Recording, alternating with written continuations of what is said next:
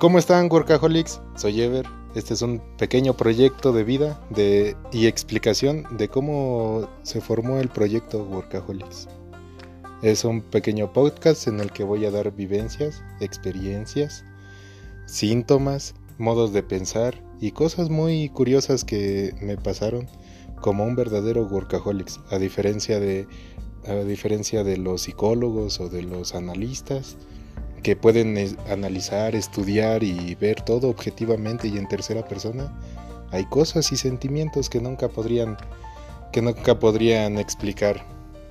Y eso es lo que vamos a ver con este pequeño proyecto que estaré trayendo a ustedes semana con semana un capítulo.